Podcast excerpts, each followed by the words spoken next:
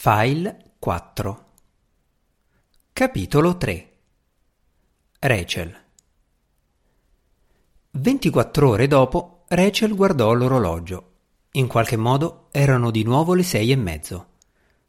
Che ne era stato della giornata? Luke era partito a mezzogiorno per incontrare un fornitore nell'Oxfordshire, lasciandola da sola in laboratorio, e lei non aveva alzato la testa dallo schermo da allora. Alle sette Aidan avrebbe messo la cena in tavola. Se non si sbrigava, sarebbe arrivata in ritardo. Guardò di nuovo lo schermo, ma le lettere e i numeri le danzavano davanti agli occhi. Doveva essere davvero esausta perché le sembrava che il monitor fosse annebbiato e sentiva un forte dolore proprio sopra l'occhio sinistro. Spense il computer e si alzò. La stanza sembrò ondeggiare, sentì un'altra fitta di dolore. La stanchezza la investì tutta in una volta.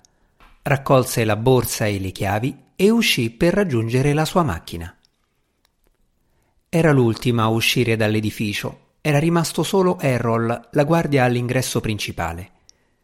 Dopo una giornata intera sotto il sole, l'auto era rovente e Rachel sentì un'ondata di nausea.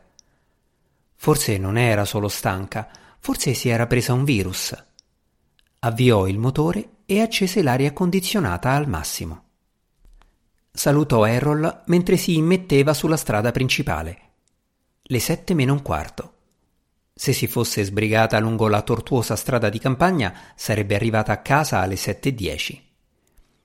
Mentre guidava, venne assalita da altre ondate di nausea la fitta si spostò sul lato della testa fino a diventare un dolore sempre più forte alla base del cranio e su tutto il collo. Non era per caso. No, certo che no, era un pensiero ridicolo, ma era la sua paura più profonda e oscura. Rachel la scacciò, poi premette l'acceleratore e aumentò la velocità. Doveva solo arrivare a casa.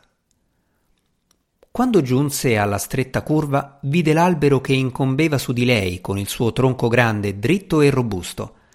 Era bellissimo. La primavera aveva donato alle sue foglie tonalità diverse di verde, da quella più brillante a quella più scura. Olivastro o qualcosa di simile.